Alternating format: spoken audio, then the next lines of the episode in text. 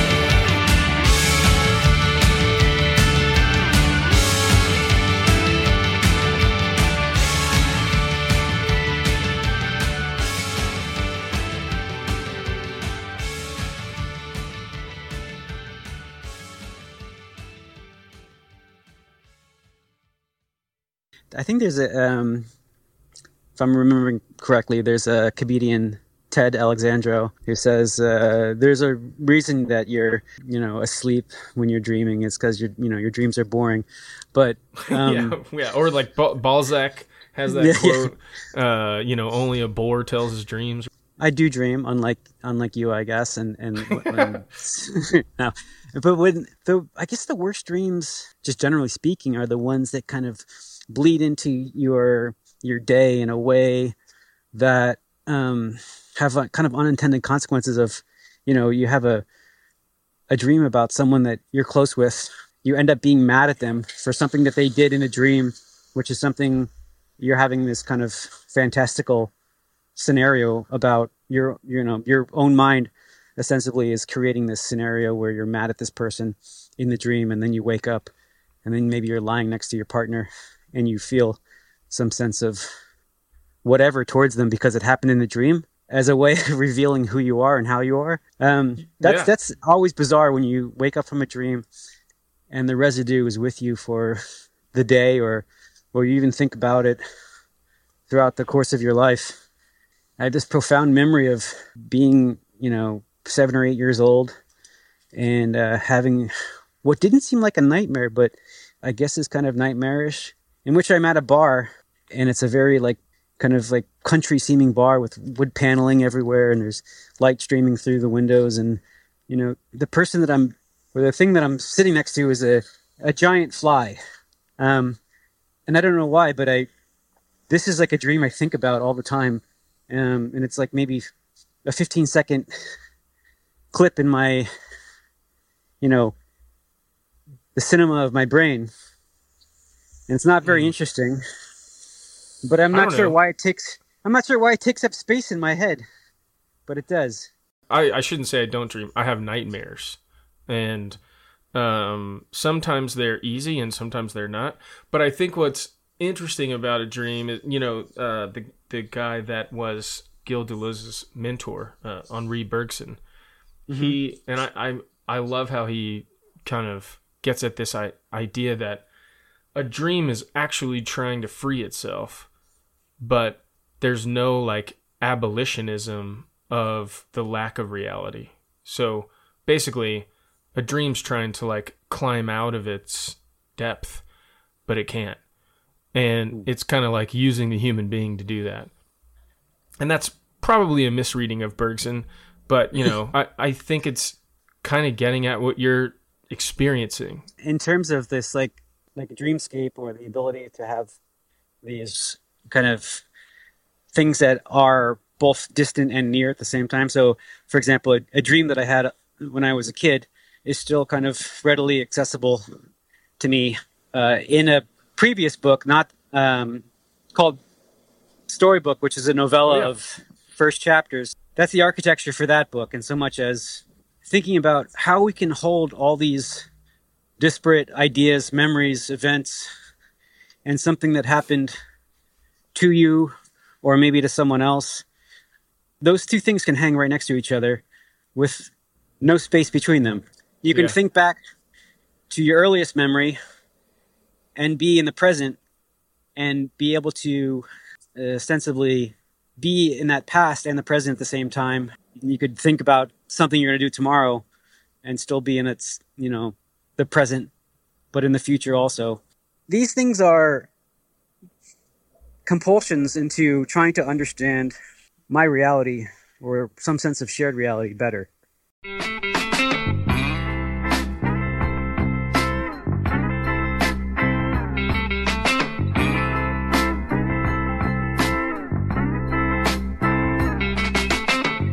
think if you pray, something might bring now on to 20 years. Oh, yeah. And all you'll get is just 20 years older. You know you will. I think your burden will be too much for your shoulders. And reality will cause your fantasies to die. cause your fantasy to die,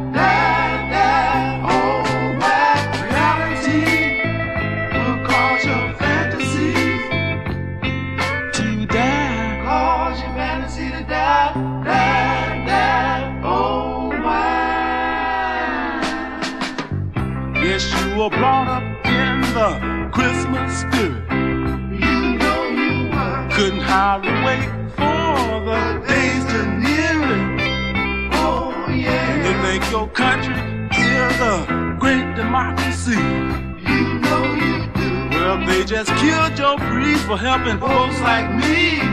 And reality will cause your fantasies.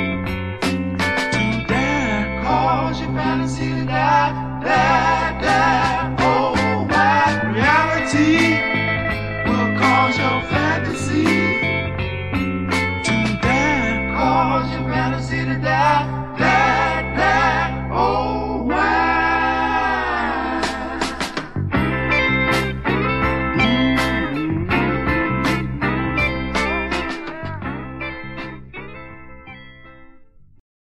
As if I am someone else.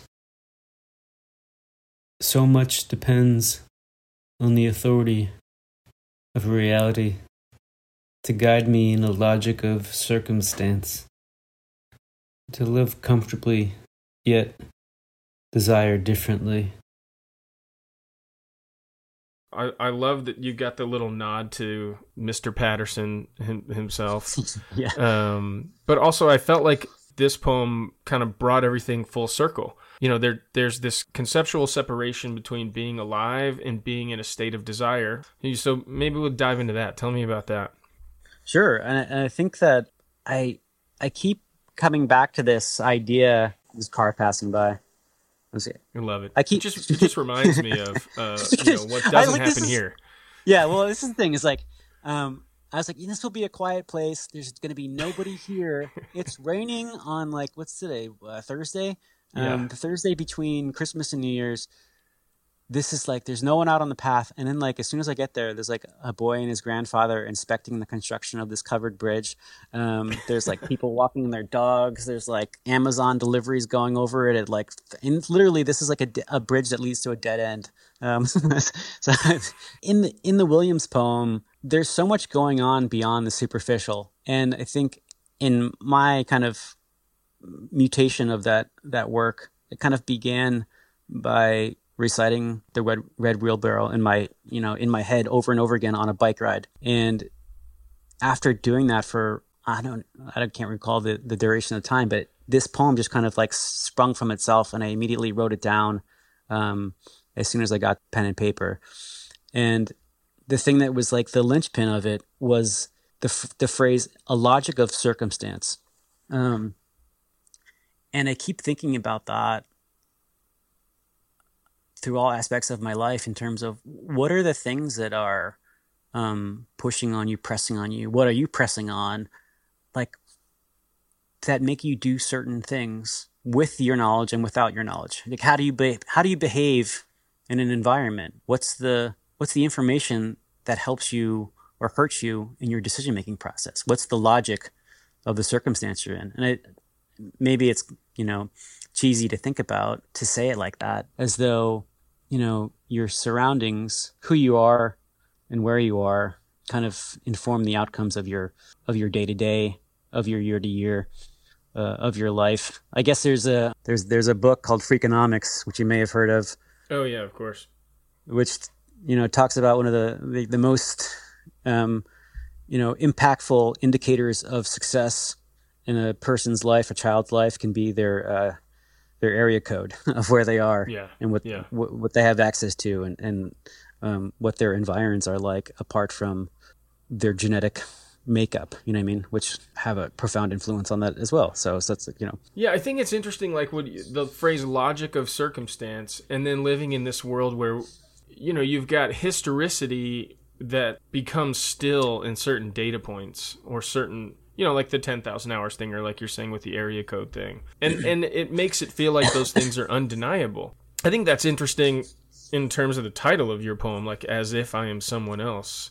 It's like you can look at a historicity of data as if you are someone else. And you can also be taken aback by by a notion that some sort of historicity of data actually applies directly to you. Um, you want yeah yeah and there's there's an element of desire baked into that whole process of of wanting to have the empathy um, to put yourself in the position of the person who's experiencing the joy, the person who's experiencing the pain, the person who's experiencing Mm-hmm. Uh, the success, the loss, the grief, the, the elation. There's a certain amount of research that can tell you how to react, like an actor um, can can you know become like a- a, method actor and fully immerse themselves in in the emotional you know radiation of that personhood or event or anything. I, but I I think that there's some degree of fallacy in, in that, but also a high degree of you know admiration in wanting to be able to to get there and go there Mm. to, to feel those things.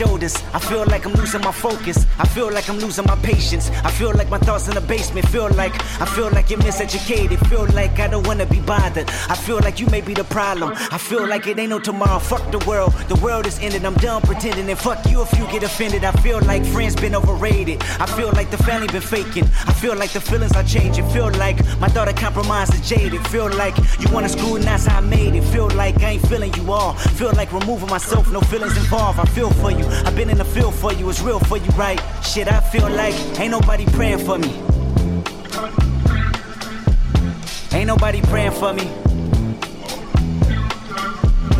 Ain't nobody praying for me.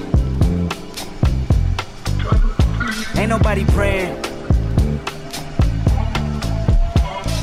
I feel niggas been out of pocket. I feel niggas tapping their pockets. I feel like debating on who the greatest can stop it. I am legend. I feel like all of y'all is peasants. I feel like all of y'all is desperate. I feel like all it takes is a second to feel like Mike Jordan. Whenever holding a real mic, I ain't feeling your presence. Feel like I'ma learn you a lesson. Feel like only me and the music though. I feel like you're feeling me mutual. I feel like the enemy you should know. Feel like the feeling of no hope, the feeling of bad dope. A quarter ounce manipulated from soap. The feeling, the feeling of false freedom, a false freedom, the poison to fill 'em up in the prison. I feel like it's just me. Look, I feel like I can't breathe. Look, I feel like I can't sleep. Look, I feel heartless often, often. feeling the falling, I'm falling apart with darkest hours lost in. Feeling the void of being employed with balling. Streets is talking, filling the blanks with coffins. Fill up the banks with dollars. Fill up the graves with fathers. Fill up the babies with bullshit. Internet blogs and pulpit. Filling with gossip. I feel like there's gotta be the feeling where Pac was. The feeling of an apocalypse happening, but nothing is awkward. The feeling won't prosper. The feeling is toxic. I feel like I'm boxing demons, monsters, false prophets, scheming sponsors, industry promises. Niggas, bitches, honkies, crackers, Compton. Church religion, token, blacks in bondage. Lawsuit visits, subpoena served in concert. Fuck your feelings, I mean this for imposters. I can feel it, the phoenix sure to watch us. I can feel it, the dream is more than process. I can build a regime that forms a likeness. I can feel it, the scream that haunts our logic. I feel like say some, I feel like take some. I feel like skating on, I feel like waiting for. Maybe it's too late for 'em. I feel like the whole world want me to pray for 'em, but who the fuck praying for me? Ain't nobody praying for me.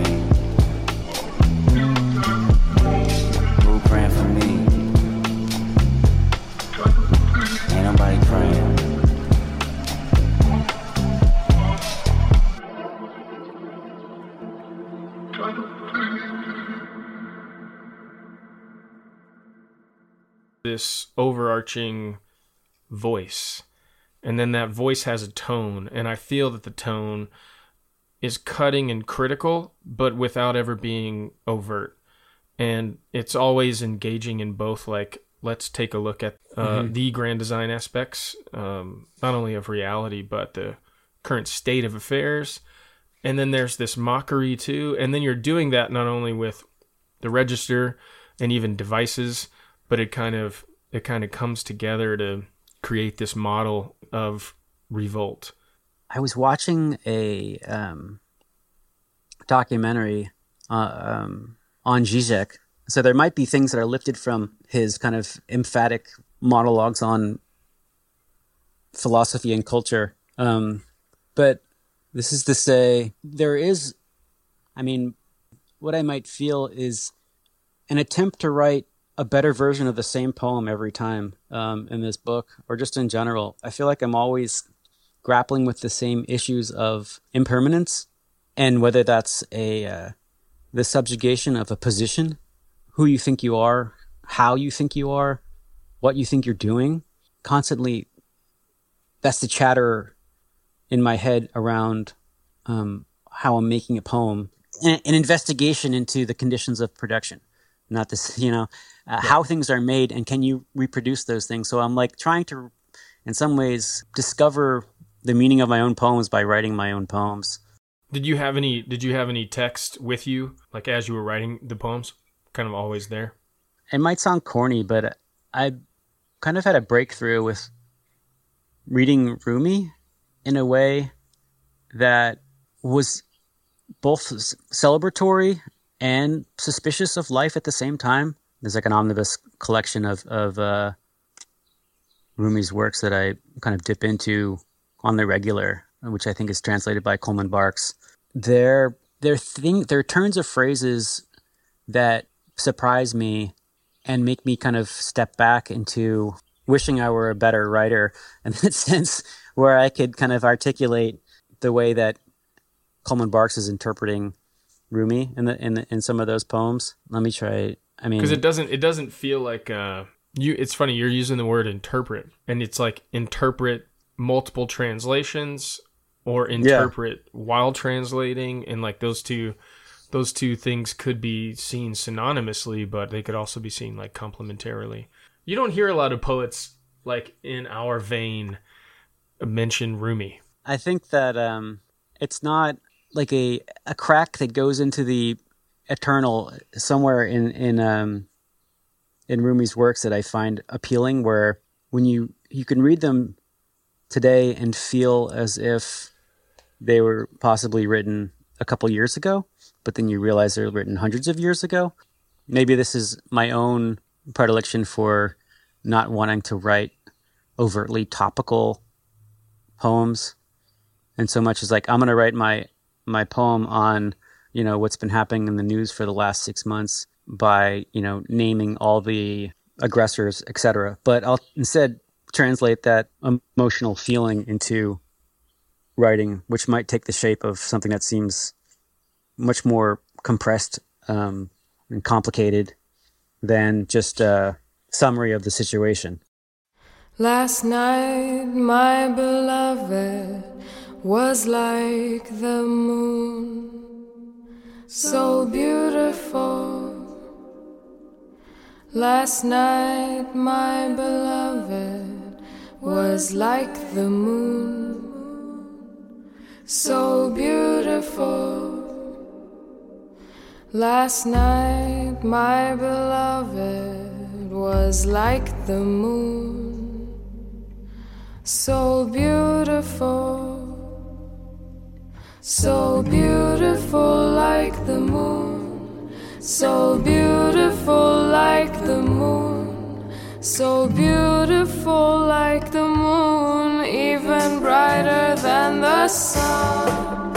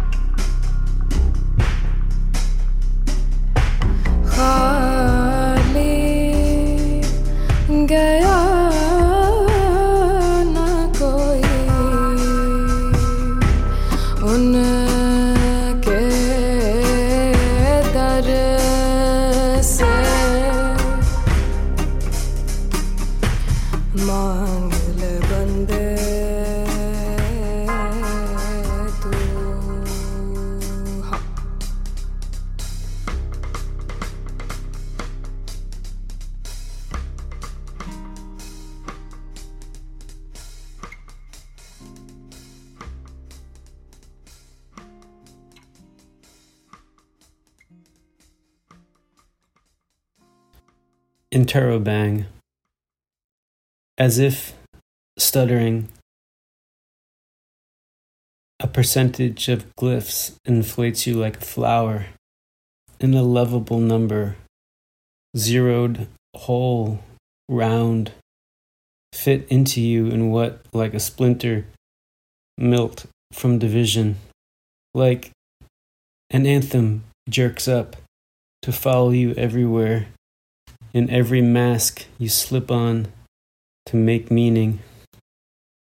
This idea of simultaneously questioning and exclaiming, and how that is both like your process of the poetics, but it's also like the performative mode itself. Like s- stripping meaning down to its core may require performative mode. someone's fantasies don't have to be made public in order to be real or identifiable. Right. Um, so it's like if you're, let's say for example, your your sexual fantasies are your own. Your your search engine results for what you look about when you when you're you have a fear or um, a curiosity. If you're searching for something, those are your own. That's your own. You know what I mean? You don't. Ha- Hmm. but those become identifiable markings of who you are as a consumer. And this is maybe to go back. I hope I'm answering the question without being too insane about like thinking about mask as being a specialized category of how you can be identified socially, culturally, ideologically, um, linguistically. Uh, so the things that you would slip on to make meaning, possible tropes that you engage with that you don't realize you're even doing, but you're making meaning by accident just by, you know, where you're from, how you speak, what you like to eat, what you don't like to eat, who you consider your friends, who you consider your enemies, you know, who you fall in love with, Yeah. you know, who, who you would like to engage with activities with versus Yeah. who you wouldn't. Those are Right. all aspects of sometimes the meanings that we make that we are sometimes aware of and sometimes unaware of and sometimes discovering somewhere in between.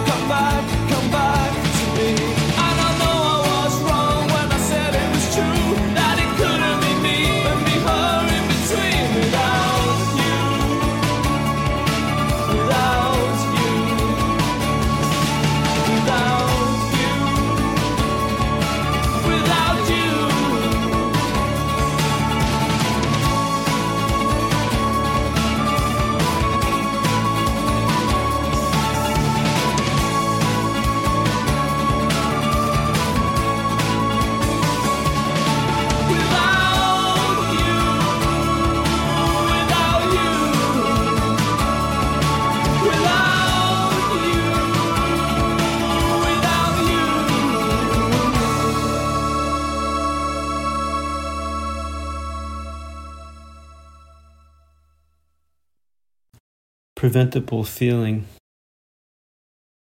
No agency for, for who you are, but who you say you are.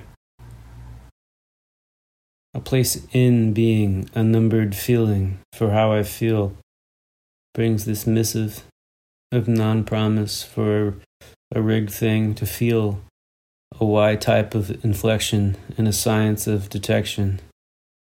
As a day takes forgotten ways to inform you, deleted thing. As a crisis brings a pattern of swept feeling for the ceiling, the crossbeam, the nailhead I've been studying, commits myself to existence, to convince, to conceive, to conceive another way. You've got this like hinged play on on agency. This agency is personhood, it's intervention, and then also it's like we both know this like it's like a consultancy that one organization there's, there's hires no, another. There's no advocate for for who you are.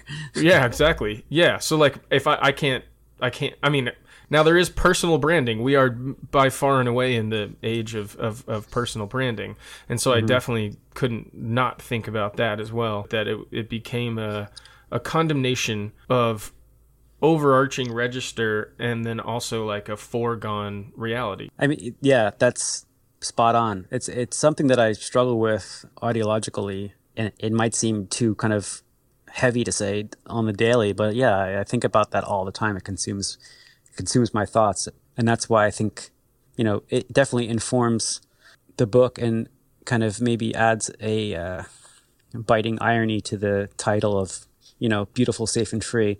Those are you know things that are ideals. Uh, yeah, and it, it's a good it's a good moment to talk about the title because the general energy and feeling overall of this book, especially like pushing away and up against that title. You're acknowledging and you're and you're attacking, but you know that the practice of these these traces of relations is really the glue of what's holding everything together. Right. Uh, well, what's the the way of of codifying the unknown? I guess is religion. So yeah. maybe it's that when we the more we talk about the situation, the more we give it highlights, the more we give it some sense of you know sculptural relief, the easier it is to see, the easier it is to understand. And in the sense of capitalism, we create a marketplace for it, um, in so much as there's an infinite amount of categories to kind of be exploited. And the desire to be the most fully realized version of who who you are, um, and and have that version of yourself um, not be uh, imposing or imposed upon by anyone else. So it's like it's it's a it's a request for um, for freedom in some ways, um, personal freedom and social freedom.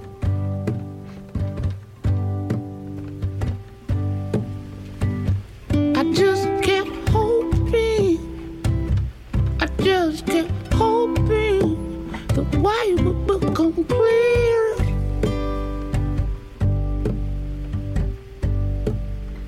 I spent all this time trying to play now and find my way here.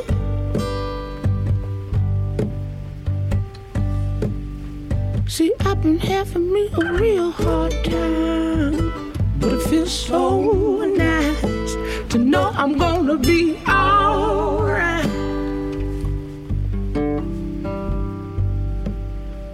So I just kept dreaming. Yeah, I just kept dreaming. It wasn't very hard.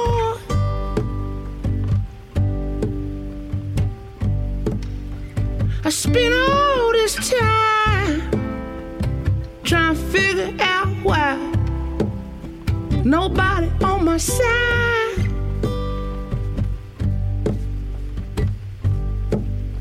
See, I've been having me a real good time.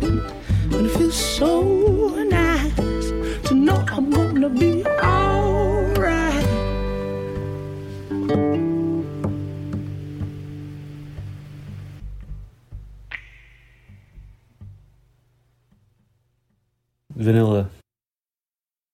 What if one love something perceived as ordinary?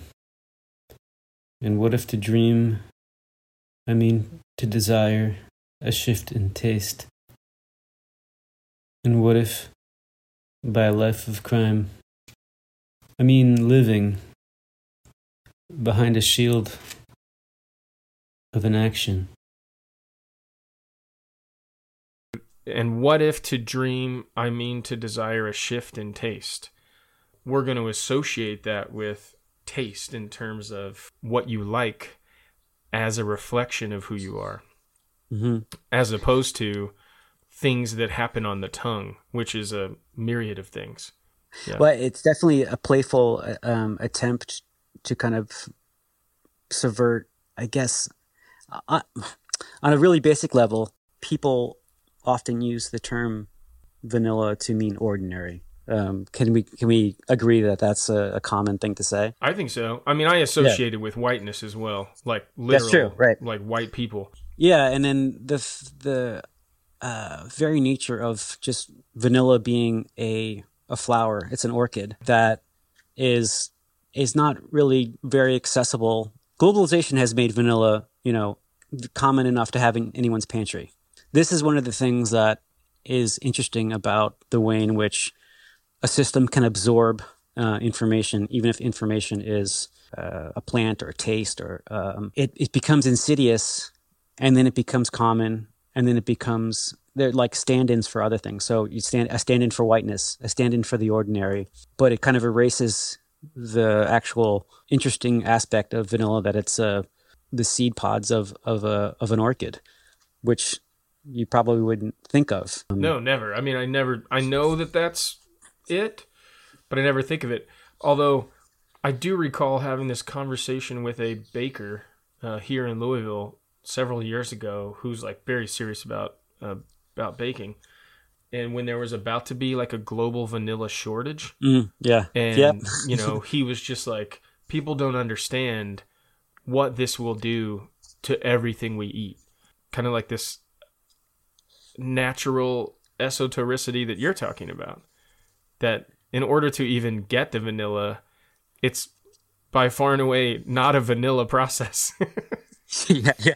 Well, that or, or even the way in which something becomes ordinary. How does something become ordinary? Because there was probably a point in time where it was impossible to get um, a pineapple in the middle of winter until until it isn't. How things that were once unapproachably impossible suddenly become common through exchanges of knowledge or repetitions of knowledge the way something becomes mimetic or it becomes a you know a meme and cultural where some Hmm. suddenly everyone it's on the it's on everyone's tongue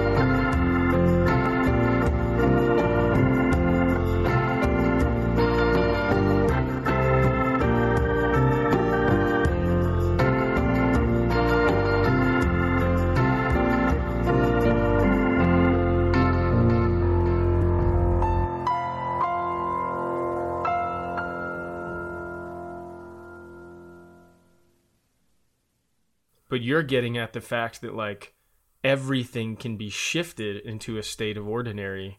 Sure, in, in terms of uh, how a campaign is successful or not successful, and it's not.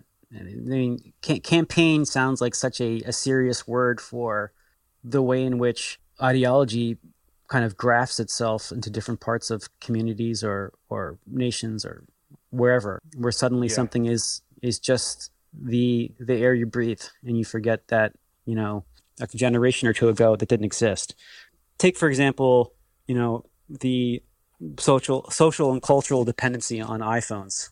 Then you try to imagine what your life is like without that access to information, access to communication, the success of your of your work depended on a three by five little tiny screen in your pocket.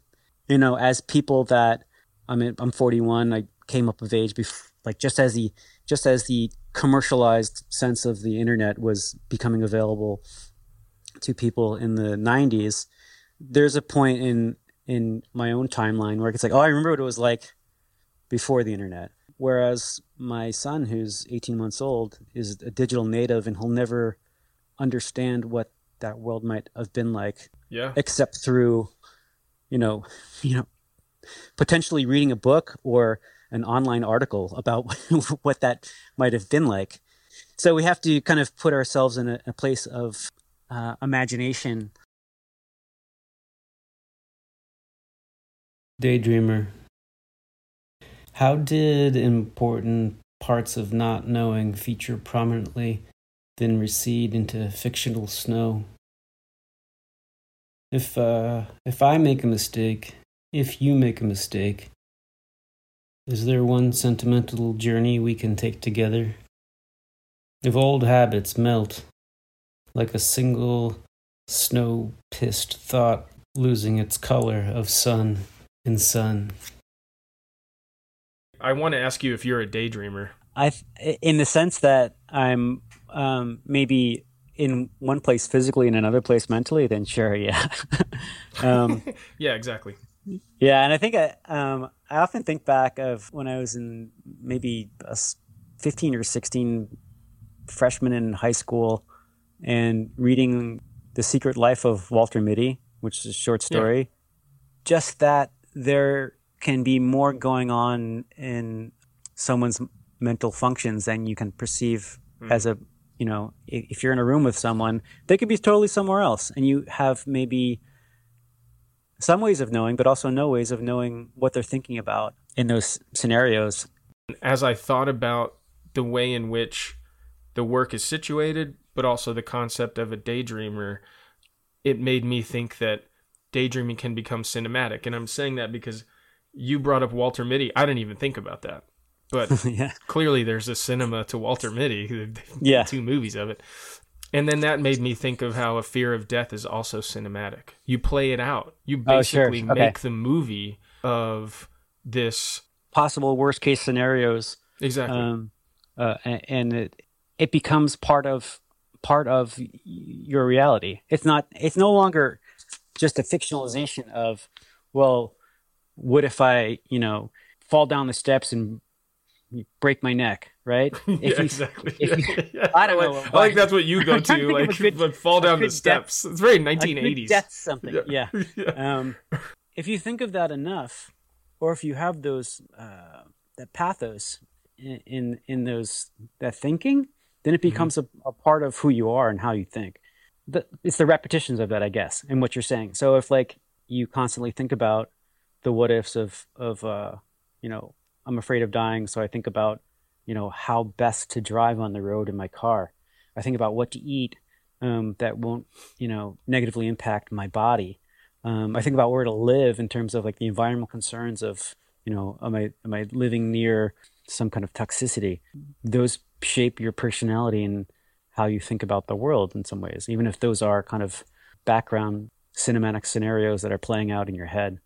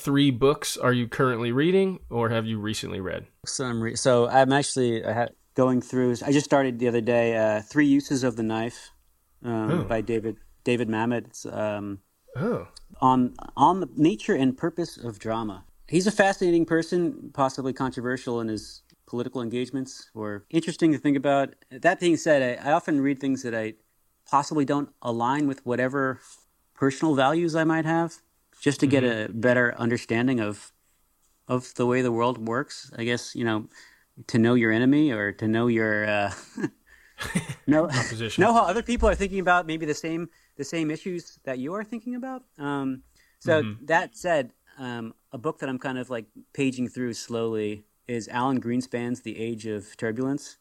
Um, also, its own thing. you know, I'm kind of fascinated with cycles of the economy and trying to get a better understanding of how certain actors shape how the world works and to hear them speak about it i guess in their own their own words or their own how those words are sculpted by their you know uh, assistants as they write these books or ri- write their books is is um, kind of interesting to me. And just in getting an overview of the same political players that have been involved with how things work in our country for the last 50 years or so you, you get to see the same names in different administrations um, doing the same insidious kind of work as politicians or or parapolitical actors. okay. Um, and then something I've been doing lately um, is rereading books that I read during maybe my teenage or early 20 years. No, you know, books that I thought were important to me as a kid that, you know, just to see how they hold up. Next question. What is your favorite sandwich to make for yourself? I'm gonna like go out on a limb here and say that I believe that pizza is kind of like an open faced sandwich. Um, Oh. okay. I'm gonna. I love I love pizza. It's just, it's you know bread sauce and cheese, bread tomatoes and cheese. Otherwise, it would probably be like um, uh, a grilled cheese and tomato. Which Grilled like, cheese and know, tomato. Nice. Yeah. Now, I will say the pizza as sandwich argument, you know, this show is very, very friendly, you know, very progressive. so we're going to let that in. And Let it slide. you're, we're let it slide. You're the first person to answer it that way. And I appreciate that. And being with your Northeastern Jersey Italian heritage, it just Yeah. makes sense. I'll see everyone in the comments on that uh, pizza sandwich. yeah, right. we'll see, see, go from Yeah. there. Um, next, wine, beer, a type of liquor, or something else. my go-to is always coffee. Yeah. Yeah, and I Okay. like I would say in the last decade or so, really getting deeper into like coffee experience. And that sounds like I come off sounding like a jerk saying the coffee experience, but I guess what I mean like that is like I that's really the only beverage that I consume apart from water every day. I invest probably way too much time thinking about when's my next cup of coffee. I sound like an addict. When's my next coffee? You know, did I get my order in on time to get beans if I'm getting beans delivered to my, you know, my door or something like that or Do you Um, do that? yes, I do. Oh, wow. So, yeah, and I, and like just uh, you know, discussing bean to water ratios and, you know, why I use a scale to measure out my coffee in the morning instead of spoon, you know, a scoop or something like that. If uh my family members know I'm I'm kind of uh, neurotic about I, I haven't fully crossed over to that threshold, but I will say in my house we have, and yeah, this is gonna make this is gonna make the Marxist in me seem like a poser, but I've got an espresso maker, I've got a Bialetti, and I've got a, a pour over, you know, handheld drip filter. Um, now, one thing we always go back and forth about, and maybe you can help me with this, is when you're doing a pour over for, let's say, two people, are you doing, are you measuring the coffee that goes into the filter, like five tablespoons, for instance? I'm Or- doing it by weight. So I'm doing for Weight, you know wow. yeah. So for every um uh eighteen to one. So if I'm making like a 350 gram um, output pour over, I'll put in like uh, 21 grams of, of coffee. So it's like water to coffee is like like 17 or 18 to 1. I really like third place culture or like and what I mean by that is like, you know, having a coffee shop to go and kind of commune with others um uh you know, even if you're not necessarily you know, talking with them, you're in the same space, you're doing something. It's a place to go that's not your home and it's not your office or your job or whatever your workplace is, um, where you can just experience life. And it's it's something that um, maybe in the digital age has er- eroded a little bit as more people bring their electronic devices into coffee shops and like you know I'm guilty of it too, where I set up my laptop and or you know I'm on my phone working or something like that. You know I try to enjoy it and like I drink from like tiny teacups, which is probably more than I love that people shit. want to know about my good- I love my, my coffee. cup. Yeah, I'm not drinking out of like a 32 ounce. Um, what's- Yeti. This is your uh, personalized question. You've worked in and you've even owned a restaurant. That's right. Yeah. Well, it was more like a pop up restaurant, so not in not in Oh, terms of. that's right. Y'all did like I'd be pop up. I'd be yeah, I'd be um, remiss by saying it was a brick and mortar, but for all intents and purposes, uh, operated as a uh, you know a full service uh, catering and event company. Okay, let me clarify. You've Sure.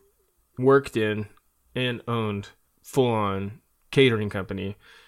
But what I'm interested in is what is the best meal you've ever had that you had to have at a restaurant or, you know, made for you. that's a, a good question. That's stumping me. And i'm going to revert back to something that's probably not a that interesting of an answer. The best meals that i've had are almost like the food becomes more of um, a background to the company of of who i'm with or what i'm doing.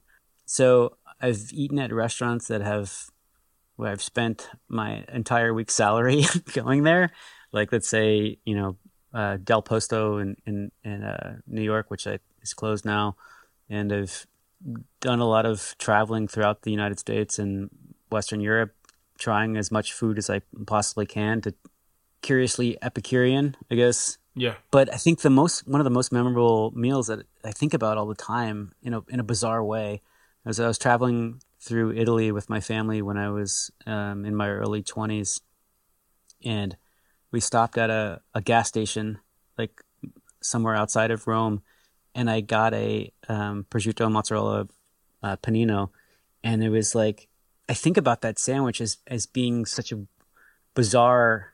It was so good. I remember it, and it, I kept thinking to myself, "What? Like this is like the, a cultural difference of what you can get at a gas station in Italy versus you know maybe what you can get at a gas. This was like probably twenty years ago too, so maybe maybe gas stations in the United States have upped their game in terms of what you can what you can eat there. But um, it was just a it was a strange experience. Last of the top five. You get one album to listen to for the rest of your life. What are you going to listen to? This is probably an album that I've listened to um, probably the most throughout my lifetime. It's uh, Brian Eno's music for airports.